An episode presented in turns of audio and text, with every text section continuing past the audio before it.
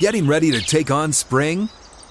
Make your first move with the reliable performance and power of Steel battery tools. From hedge trimmers and mowers to string trimmers and more, right now you can save $50 on select battery tool sets. Real Steel. Offer valid on select AK system sets through June 16, 2024. See participating retailer for details.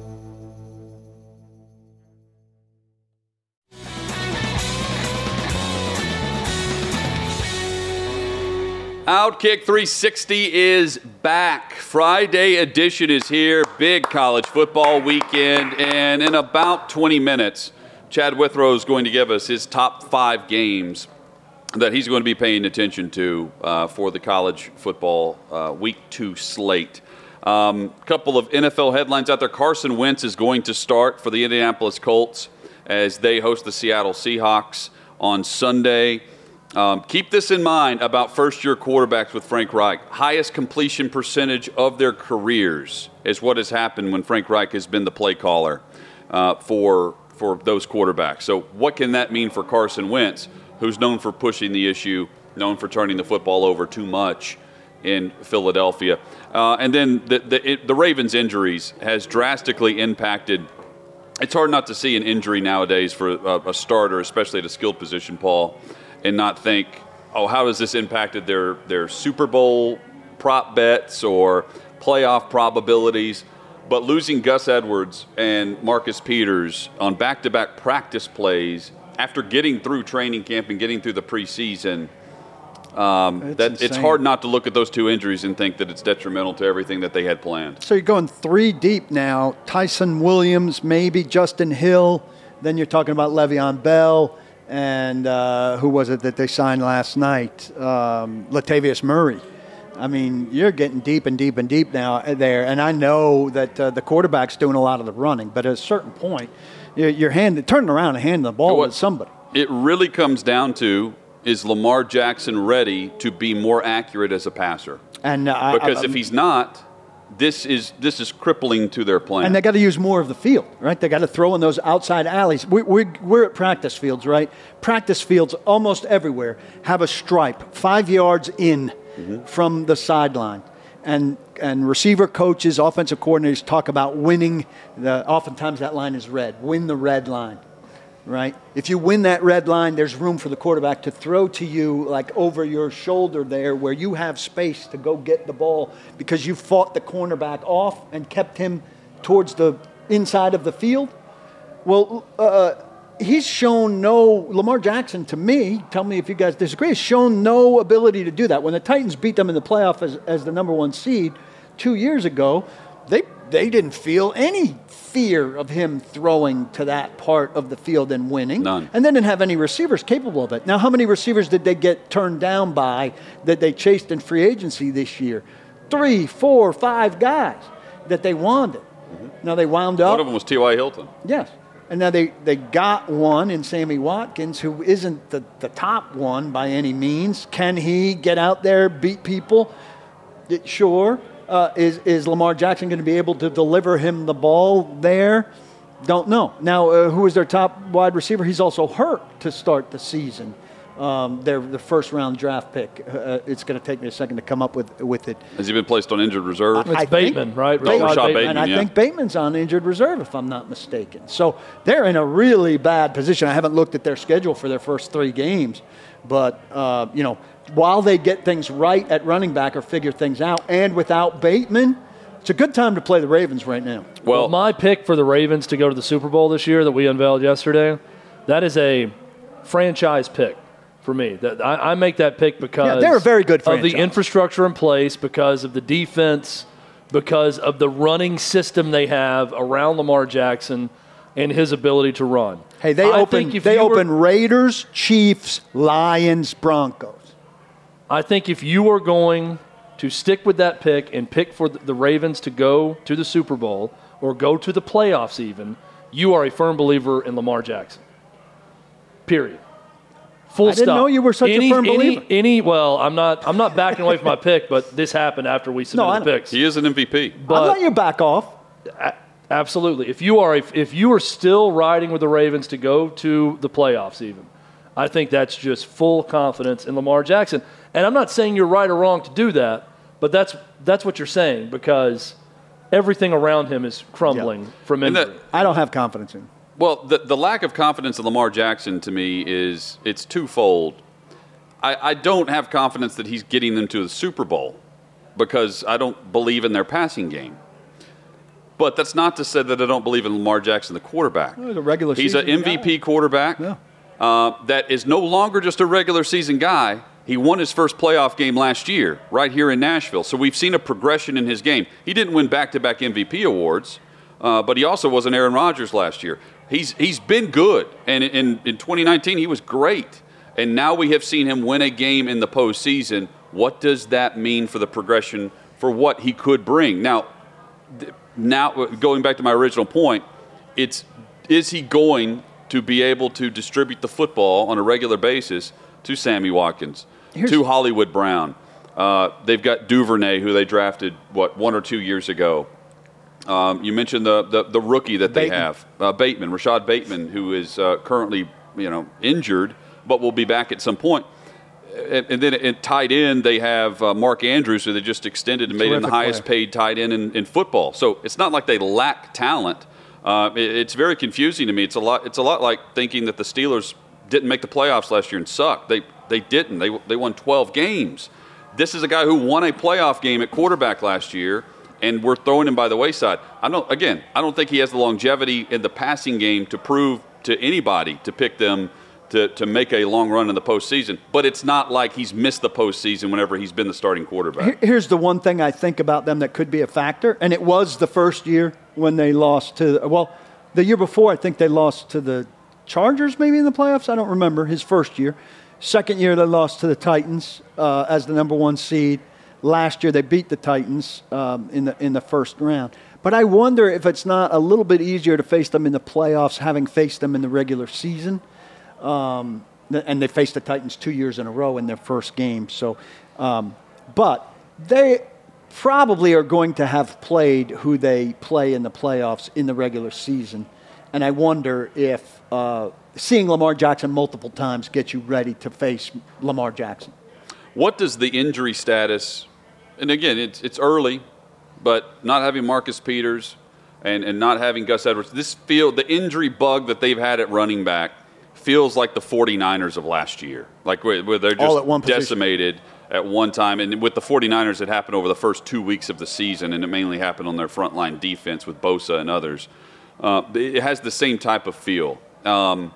What could that mean for the Cincinnati Bengals in a big year for that coaching staff and a big year for Joe Burrow, who's coming off the ACL, and their investment in him and what they did instead of protecting him at tackle. They went and got him help with Jamar Chase on the outside. They have Joe Mixon in their backfield, who is very dynamic and is very capable of being their bell cow. Did they do enough on the offensive line?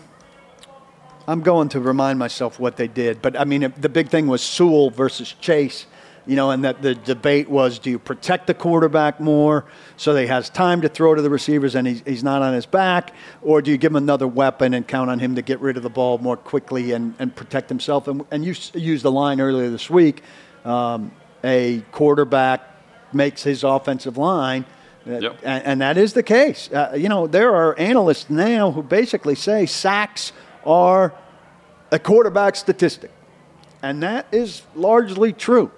I mean, you kind of make your own bet as a quarterback with the pass rush. Now, they can't give you Will Svitek, but if they give you a replacement-level guy or better, you're kind of obligated to make it work, right? The coach has to give you a system in which you can function, but from there...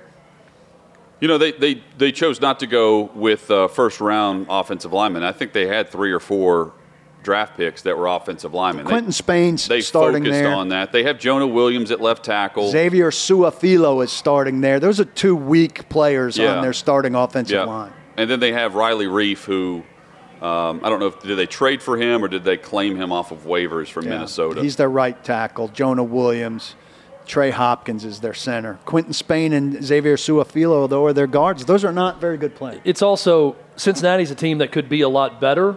and be on the right track, and their record's not going to show much of it because they're in such a brutal division. Second best division, right? We would agree. And then Zach Taylor's going to be the next Nebraska coach after that. And maybe the Bengals figure out something to actually play their rookie draft picks up front on the offensive line quicker than the Titans do.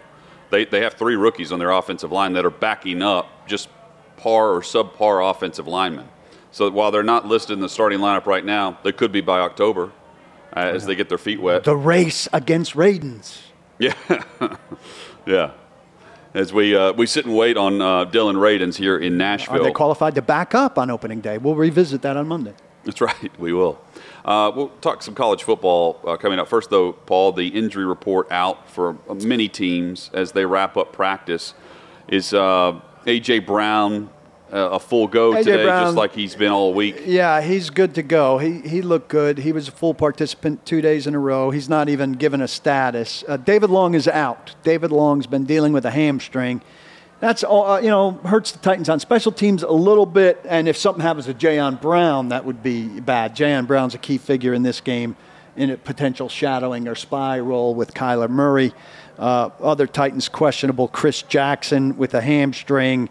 Tommy Hudson with a toe, Josh Reynolds with a foot, Sam Ficken, limited participation today, right groin, and the Titans signed a practice squad kicker, and it'll take me a minute. I'm sorry, I retweeted somebody. It was Michael Badgley, the former Chargers kicker, who started his career 3 years ago with Indianapolis. So there you go. That's the one thing of concern to look for the Titans after all of this, and Sam Ficken establishing himself as the guy. Now there's a right groin. I've never seen the Titans put a side, God bless them, I applaud it, right groin. So it's kicking leg. Yeah, maybe that's why they put it on there to show it's kicking leg. Also, but that's very uncommon. Josh Reynolds is questionable. You didn't say you would. All the other guys outside of Long are questionable. So there's a chance we see Josh Reynolds inactive.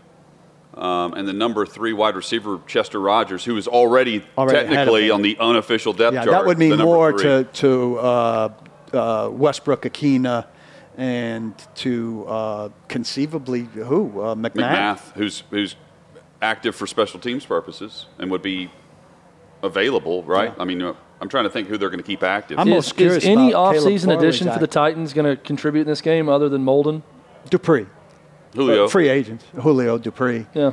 Okay. Trades. A handful, but the veterans more than the rookies. Molden is the key guy in the rookie. Well, and I asked because pardon me, but none of them practice, so I haven't been getting a lot of practice updates from them. So this week's. I know that's going to shock everyone, but I wasn't thinking about Julio Jones because he hasn't done anything. Well, yet. They didn't practice much in training camp and the preseason at all, Chad. But this week has been a good practice week. Good. Julio Jones played the. Somebody asked him about his.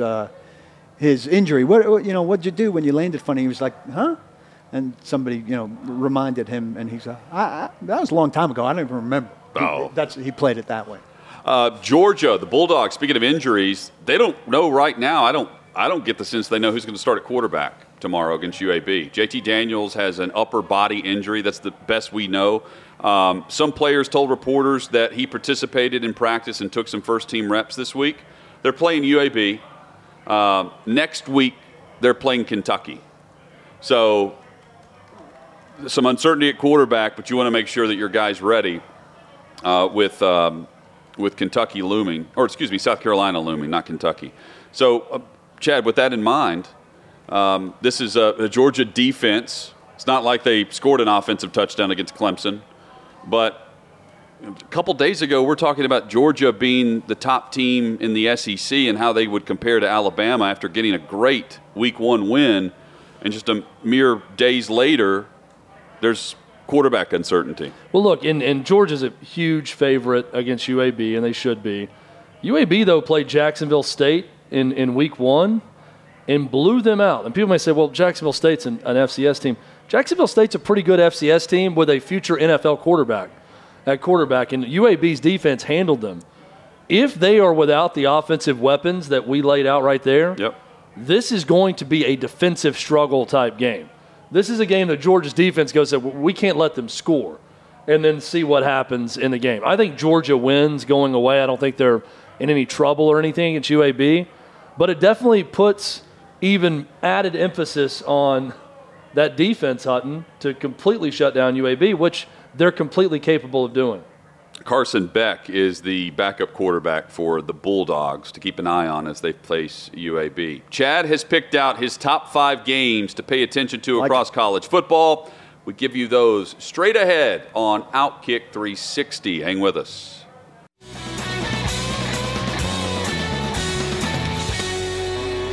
Outkick 360 across the Outkick network. Alongside Chad Withrow and Paul Kuharski, I'm Jonathan Hutton. David Reed is the chairman of the board.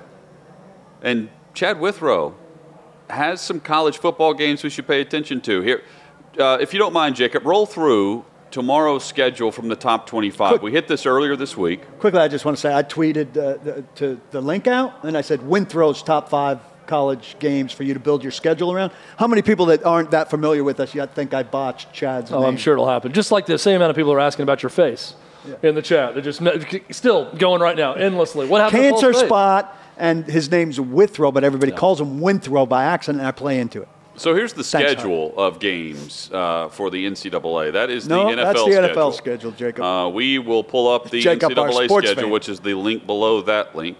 Momentarily. Here it is. There we go. Saturday, September 11th. Coming up tomorrow, Alabama and Mercer, baby. Oh.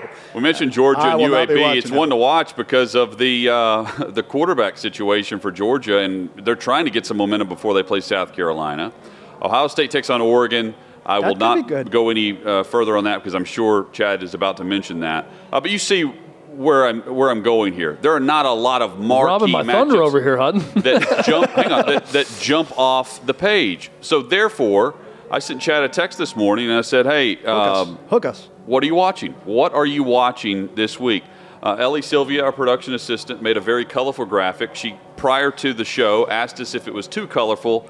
And, Chad, your response was? Never. Well, first off, let's show the graphic so everyone can see it and everybody can be their own judge of this. She didn't just ask me, is it too colorful? She said, I think this is too colorful.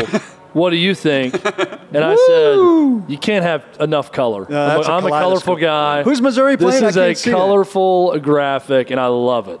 I can't see lots of colors on this graphic. Missouri's playing Kentucky. I'd avoid the purple. It kind of really warms my heart a bit because it looks like a graphic I would have created in like 2002 computer class. Yes. You know, when you had to do some sort of graphic. Really it's a throwback graphic. Yeah, but the colors make it that way. Like, I just learned word art or clip art. Wasn't that the thing back in the day? I'm going to put that together. Ellie's tough. She's taking it like a champ. Ellie did a fine job. I'm the one who requested this graphic. She's going to give you an eye to match my eye. I'm the one who requested this graphic. She did exactly what was asked, and I appreciate it. So I'm going to show you guys that even in the worst of college football weeks, there are some hidden gems out there. Top game of the week, two top 10 teams. Top 10 matchup, Iowa at Iowa State in Ames.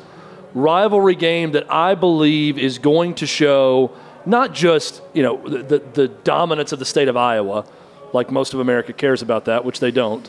I think what it shows is who is going to be legit in their respective conferences. Is Iowa State going to really contend with Oklahoma for a Big 12 championship? Is Iowa going to be a contender with everyone else in the Big Ten? Are they the team to beat in the Big Ten West? I think things like that are going to be decided in this game. Going to tell us a lot about the rest of the year. That's on, at 3, all these times, by the way, Central Time, 3:30 Central Time on ABC tomorrow. Second biggest game of the week, Oregon at Ohio State's the big noon kickoff game on Fox. Gus Johnson will be very excited to call this one. 11 a.m. Central kickoff. This is, guys, 9 a.m. Pacific Time. Oregon is playing a game at 9 a.m. on their clocks. It is going to be wild in Eugene at 9 a.m. for that kickoff. This is a huge matchup. Oregon struggled against Fresno State. Key in this game, Anthony Brown, their quarterback, needs time to throw. When you think of Oregon, you think Mark Helfrich, Chip Kelly, running a play every 10 or 12 seconds, a lot of finesse. That's not Mario Cristobal's Oregon team. This is an SEC-like team in the Pac-12. Not as talented as the best in the SEC, but this is a hard-nosed, physical football team. They want to run it. They want to play action, give Anthony Brown time. The problem, guys, they couldn't give him time against Fresno State. It's going to be a little bit more difficult against Michigan. Kayvon Thibodeau, one of the best defensive players, going to be a top 10 pick. great defensive end. His status uncertain for this game for Oregon. And can they get to C.J. Stroud if Thibodeau is eligible? If he's – I shouldn't say eligible. If he's able to play an ankle injury in week one, that's going to go a long way in deciding what's going to happen with that. Number three, biggest game of the week, Texas at Arkansas. I know Clay Travis and the Outkick road trip is there right now. These in are – in Fayetteville. I think they were at CJ's last night. They were indeed. These are longtime rivals, old Southwest Conference rivals. 79th meeting between these two. Last time they met, 2014, Arkansas routed Texas in the Texas Bowl, which prompted Arkansas coach Brett Bielema to describe the performance as borderline erotic after watching Arkansas run all over Texas in that game. Texas is hoping to be the one aroused after this matchup, and I think they will be. They're better than Arkansas. I am not sold on K.J. Jefferson at quarterback. He is a dual threat. I think Steve Sarkisian came into Texas. They win easily over a top 25 UL Lafayette team. Yes. And they do so by just doing the obvious on offense. Get Bijan Robinson the ball. He may be the best running back in America. He is the best player on your team. They found different ways to get him the football. Sark bringing in the obvious to this offense is going to be a big help to Texas. I think they get it done on the road. They can roll. Against Arkansas. This is going to be a great atmosphere, though. 6 p.m. Central Time. Upside down, hook and horns. ESPN, Fayetteville. They love their hogs in Fayetteville, and it's going to be a rowdy atmosphere for this one as they welcome their old rival, the Texas Longhorns, to town. Game number four, the first SEC game of the year, the only SEC matchup, SEC versus SEC matchup this week. Missouri at Kentucky, 6:30, SEC Network. These two teams hope that this is a game to decide at least third place in the SEC East. Depending on if Florida continues to have quarterback problems, maybe on the outside they're thinking this could be for second place. Hey, if you haven't seen Will Levis play, get ready. Because it's a different Kentucky offense this year compared to what we've seen. 367 yards passing, Hutton, for Will Levis in week one. Now, here's the problem. He was sacked 4 times against UL Monroe. Missouri had 8 sacks against Central Michigan. Missouri struggled. They win 34-24. They took a long time to put that game away against Central Michigan at home. I know a lot of people love Connor Bazelak. I'm not sold yet. I think he's good. I don't think he's a great college quarterback. I'll tell you, it could be great for Missouri. Tyler Beatty, their running back, dynamic. 204 yards, touchdown. He also had a receiving touchdown. And Eli Drinkwitz knows how to get him the ball in space. That's a player to watch. Really good, middle-of-the-pack SEC matchup. Missouri at Kentucky, my fourth biggest game of the week. Number 5, I don't know how many people even mark this game down because Washington lost to an FCS team in week one. Washington loses to Montana. Montana's a very good FCS team. But now the Huskies go to Ann Arbor to take on Michigan. That's a 7 p.m. night kickoff on ABC. Now, keep this in mind about Washington losing to Montana. Their top 4 wide receivers were out with COVID and injuries against Montana. They basically had a skeleton crew at wide receiver of guys who had not played in that game. The results of that, they scored 7 points. They lose 13-7. Montana did nothing offensively, though. Washington had the best defense in the Pac-12 a year ago. They think they have the best defense again. I think Washington's defense is good. I think this is a really good game. I would definitely have Washington covering. I think it's 7.5 against Michigan. I think that first game against Montana is going to fool a lot of people. I think Michigan looked good against Western Michigan, but Washington, a team to watch in this game. And then the big question with the Wolverines, have they finally found a quarterback in Cade McNamara? He looked good in their first game. Yeah, he did. Chad, though, if Washington were to go on the road and pull the upset after losing to Montana, Jim Michigan. Harbaugh, watch out. It's going to get ugly for old Jimmy Harbaugh at that point because that's going to be the entire narrative. You couldn't beat a team who that couldn't beat an FCS team. That's going to be what everyone's going to think about. Nobody's going to be talking about their 4 receivers, but we're out the first week. Nobody cares. But I'm telling you, I think Washington is better than that performance. I think they get a lot of guys back. I think they have the defense to give Michigan fits. I think this is a field goal type game down to the wire. It should be a really good game. So that's a pretty good 5-pack. This is going to be – Hutton's right on this. This will be the worst of the season. Yes. But still, top 5 games, I'm giving you some every time of the day that you can watch and be entertained. And I'll say this, the honorable mention games this week were really close to that 4 or 5 range that could have been in the top 5. There's not a huge drop-off. Pitt at Tennessee, we'll talk a lot more about this in the Tennessee Power Hour, should be a close game. Biggest question, can Joe Milton pass? If Tennessee can get it going in the passing game, I like their chances in this game. If Joe Milton plays the way he did against Bowling Green, they're probably losing by 7 or 10 points against an experienced Pitt team that's got a good defense and it's got a 6-year quarterback who's probably going to be a late-round NFL draft pick. NC State at Mississippi State, Bulldogs favored by 2.5 in this game. This may be Dave Doran's best team at NC State. Mississippi State came back from death against Louisiana Tech to come back and win. Will that propel them in this game? In any matchup that is called the Holy War, you must watch. You must watch. Utah at BYU. And I can guarantee you this, Jonathan Hutton will be watching this game. Cross. Why? 10:15 Eastern, 9:15 Central. Absolutely. It's right in his wheelhouse. Late night start on ESPN. It is the Pac-12 after dark kickoff with Utah at BYU. Utah, really good. Jake Popoff is working for the Utah football program, our production assistant from last semester, so we'll be looking for him on the sideline. The Holy War is always a must-watch. And then, Paul, this is the one that you're going to want to watch. Rutgers at Syracuse, also on my list. Hoops? No, not hoops, but it is a 3-point Rutgers favorite in this game. Should be a good one. Dino Babers at Syracuse. Rutgers looked great against Temple, and Temple looked horrific. Miserable in that game. I might have mentioned that to my wife a few times. 66 points Greg Schiano and Rutgers put up on Temple. I think it's going to be a good game. Rutgers at Syracuse, Big Ten. It's one of those games that's weird when I say, this is a Big Ten versus ACC game. Rutgers at Syracuse. Yeah. It is a Northeastern matchup.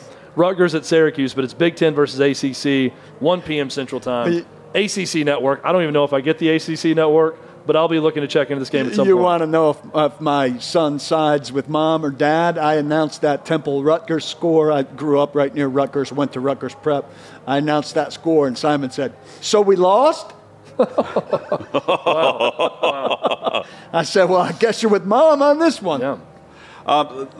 Let's dive in a little bit more on the two honorable mention games that Chad mentioned. First with Mississippi State and NC State.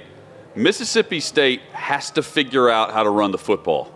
That they could not do that against Tech last week. And while they were able to come back, they did that in their passing game in a big collapse by Louisiana Tech defensively. Chad, can they find a run game? Can they consistently run the football with Leach's offense? Because if they can't, this is going to be an extremely long season for them. I don't know. There's a big overreaction to Week 1 results across the board. I pointed out one with Washington. I think there's a big overreaction to Washington losing to Montana, who Montana's pretty good, and I think that'll bear itself out in that Washington-Michigan game. Guys, I don't know how Mississippi State is favored in this game. I just don't see it from what I saw against La Tech. And La Tech is typically a capable program. You know, they've beaten good teams in the past. They know how to go on the road in the SEC and put scares into people in games like this. But the way Mississippi State looked and what I know about this NC State team and their defense, they're not going to run it on NC State. This is not going to be the game they get the run game going for Mississippi State. NC State's good at forcing mistakes with the other team also. Mike Leach offenses typically will give the ball to you at times. It happened all the time a year ago. I know it's been a problem for him. It's been a problem for Will Rogers, their quarterback, also in the past. I just don't see how NC State's not favored in this game. I really don't. I'm with you. And also Tennessee and Pitt, and we're going to get into this more with Brent Hubbs in about 20 minutes. But you mentioned, can Joe Milton pass? To me, it's not as much about accuracy as it is protection.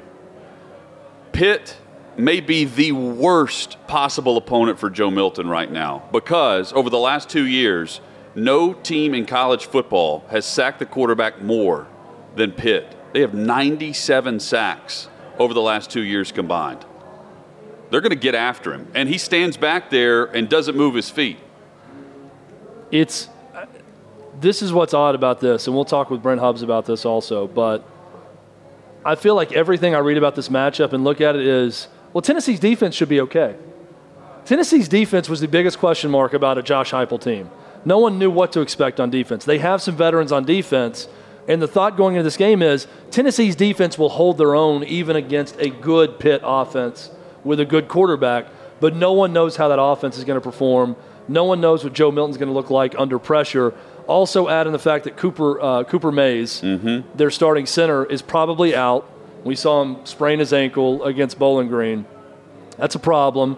Tyon Evans probably out with COVID, who to me looked like the best running back on the team in game one, even though he didn't start. He rushed for over 100 yards. I think it's going to be tough. And Hunt, I'm showing you something right now on my computer. Yep, Kroll. See this guy, this white tight end with a blonde mullet and dark hair up top? I'm going to see if I can show. Yeah, how's that come across? That looks great, yeah. This guy right here. I want Tennessee fans to look at this guy right here. Handsome man. I'm calling it right now. This dude's going to destroy Tennessee. He is a Florida transfer. He was their leading receiver against UMass out of nowhere. He stepped right into a starting spot. He is 6'6", 265. In Tennessee, the last 3 or 4 years, for whatever reason, cannot figure out a formula to cover the middle of the field in the passing game. Lucas Kroll is going to be a name that Saturday at about 3 o'clock, every Tennessee fan is going to remember. Mark it down. You heard it here first. I'm thinking multiple touchdowns. I'm thinking a 3rd and 19 pickup at some point. I'm thinking right when you think you've got him hemmed in, Lucas Kroll is going to do something at the least opportune time for Tennessee. Lucas Kroll is the name to remember in this game. I'm sure Pitt stylistically and formulaically, it's what they want to do, rush the passer. I expect them to rush the passer. They do have to have some new guys rushing the passer, though, because Patrick Jones, Rashad Weaver in Tennessee here, and Jalen Twyman all got drafted. Yeah, so but they produced quality guys, so they have to keep bringing them up. That Pitt defense is known for their scheme. Yes. They scheme up sacks. And what I'm interested to see is what does Joe Milton do against that scheme and against the pass rush that they manufacture. I'm surprised there's not way more concern about Milton. I mean, after those first two series, he was not good in that first game, and this is a way better defense. Yeah, I mean, but again, that is the question. It's how is Milton going to handle pressure, which he didn't really get in the first game. Even the sacks was really just him hanging out too long. Yeah. Right. You know, no concern. He was too nonchalant. My issue with Milton also is he could be a weapon in the run game, and there's going to be design run. We saw successful design quarterback runs against Bowling Green. For Milton, he's going to need to run with a lot more physicality. For a guy that's 255 pounds. Put the shoulder down. He would come to a complete stop like he was going to juke somebody. He's not juking anybody.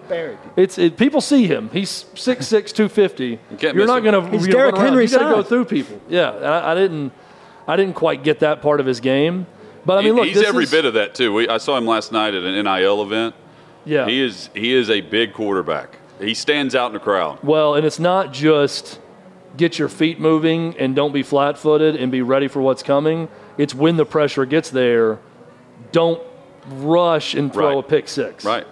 That was the Garantano effect that Tennessee fans recognize. Right. It's a big game for Joe Milton. It's a huge swing game for Tennessee season.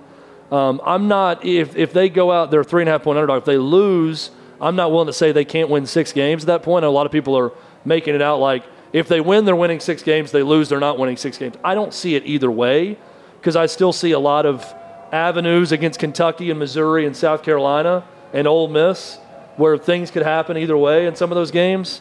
But, no, it's the first big test, the Josh Heupel era. It's the Johnny Majors Classic. Yep. He's going to wear a replica Johnny Majors blazer in the vol walk, and the rumor is he may wear on the sideline with a tie for the game to honor Johnny Majors, which would be pretty cool. Google Johnny Majors. It's not even a color. It's like a design. It's almost like a, I don't know what you call it, a squirrel skin. It's like it's some sort of brown tan. That's what he was known for, pattern. Yeah. Jacket that he would wear. It's a Doug Matthews special is what I would call it. Doug also, he doesn't need the replica. He probably has gifts from Johnny Majors from back in the day of that sports coat. Good stuff, Chad. I'm eager to sit back and watch week 2 of college football. How was the sales pitch? Are you ready now to watch some games? Yeah, I'm ready to watch those games. I don't know if I'm going to be flipping the channels as much, and you know, I'm hopeful that we get quality matchups.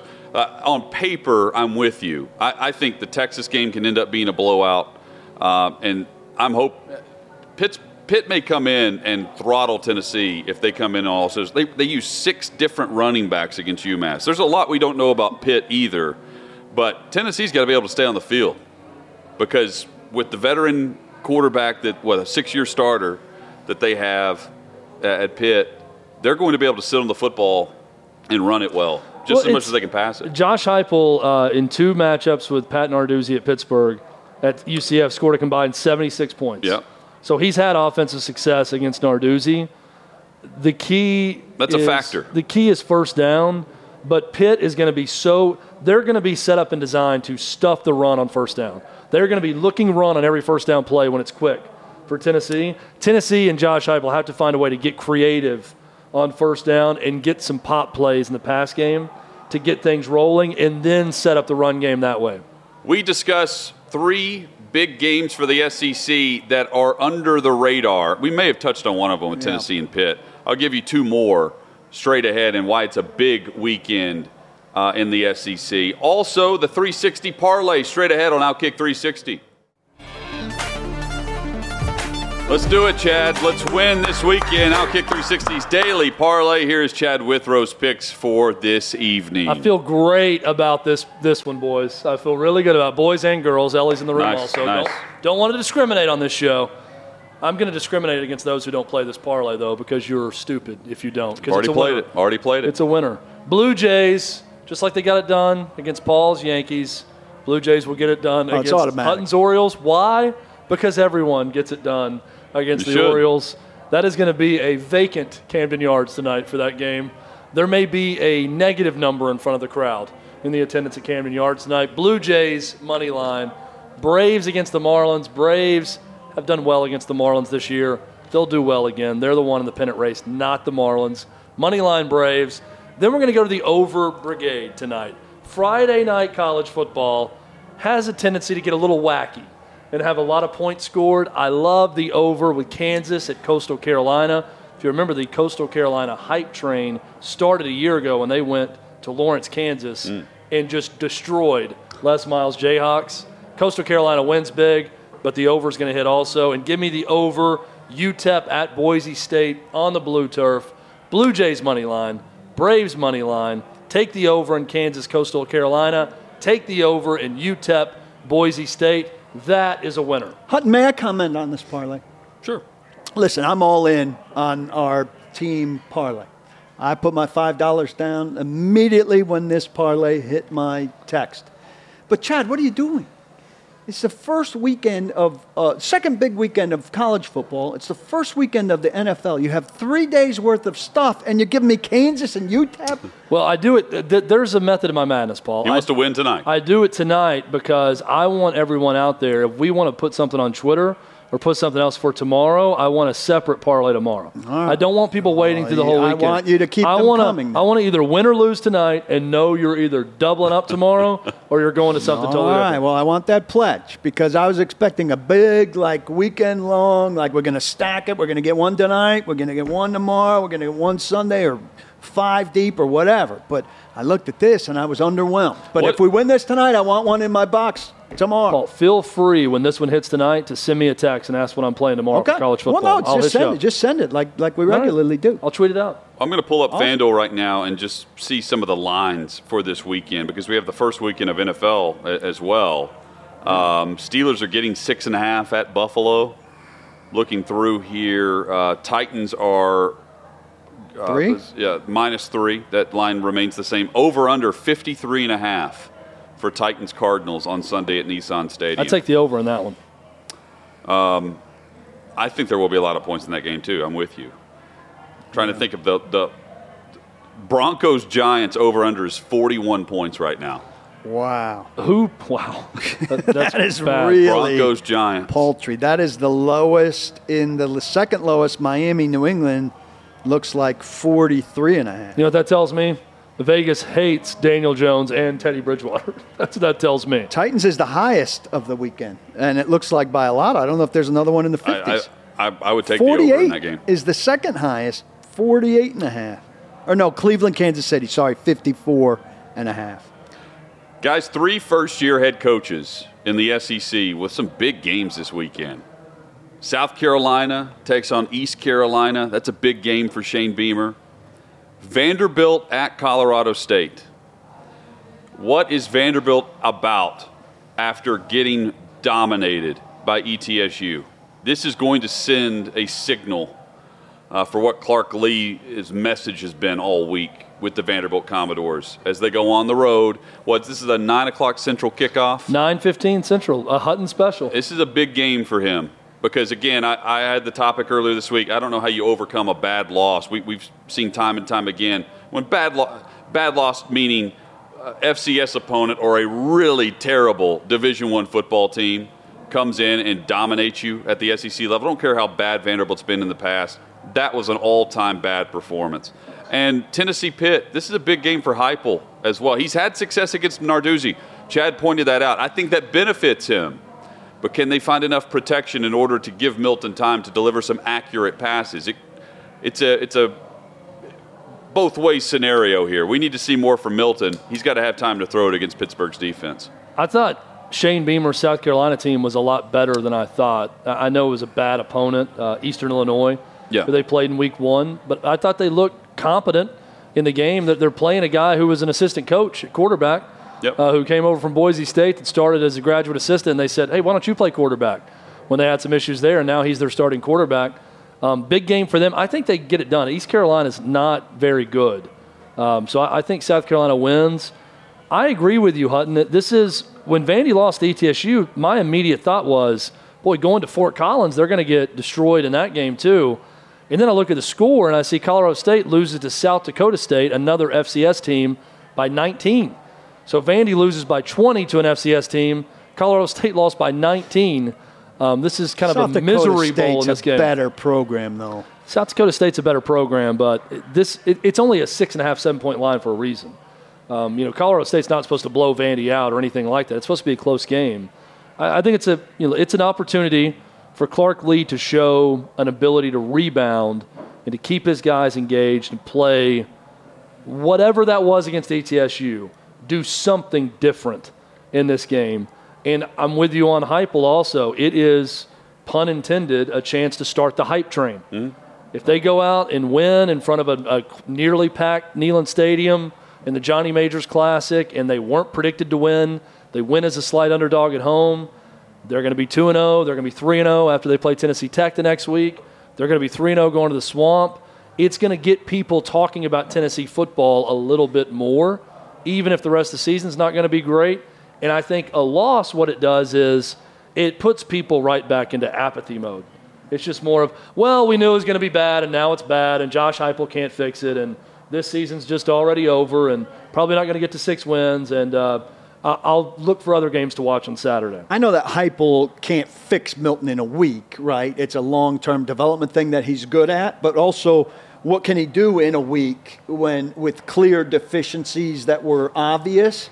How much can he address some of those points and have him more ready for certain things? I'm very curious about that. That's some extra time. Yeah, and with Clark Lee, my thing is I am not big at all, I swear, and you guys know this, on judging a coach by his disposition, right? I hate when fans are like, look at this guy on the sideline. He's not emotional at all. He's a dead fish, and that really means something about him. But I do feel like Clark Lee coming out of that with the learning moment and all of that stuff is very kind of dry and calm. And I wonder if behind the scenes there's some life and some juice, because I feel like that team after that game needs some life and some juice. And I wonder if he's pushing the pedals properly to inject them with, yes, the level of calm that he has and not overreacting, but also to push some buttons, to get them going. It's a tough balance over there on West End in Nashville. We know that. And we trust that he was a good hire for that. Those things are being put to a test right out of the gate. Clark Lee said right after the game that he looked at his team and said, look around because this is rock bottom. This is it. This is the bottom. This is the worst it can possibly be. Now we have to make the decision to climb out of it and get better. I will disagree with him on this. The worst it can be is losing every single game this season for a second straight season.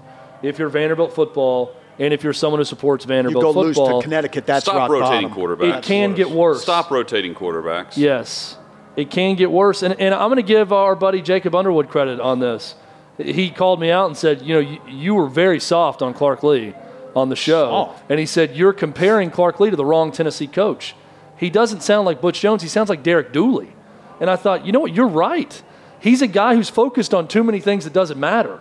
When I'm hearing about the 90 times he practiced warm-ups and everything else, it immediately brought me back, Hutton, to Derek Dooley with hard hat and blueprints. Yeah. You know, when the team's practicing outside. Or cutting your hair properly, you know, how to shampoo properly. Yes, shower etiquette and all of that stuff. I mean, I'm not saying that he's going to have Derek Dooley's tenure at Vanderbilt, but I think my friend was right, and then I was comparing him to the wrong Tennessee coach with some of that stuff. Well, I had a Vandy friend who heard our conversation say he's being Tim Corbin, practicing everything. I understand that, but I don't know that it can translate directly from baseball to Brent football. Hubbs next on Outkick 360. Hey, it's Jonathan Hutton. Thanks for listening to Outkick 360. Be sure to subscribe to the show to have the latest podcast delivered to you each and every day. And give us 5 stars. It helps us grow our network and provide you with more great podcasts like this one.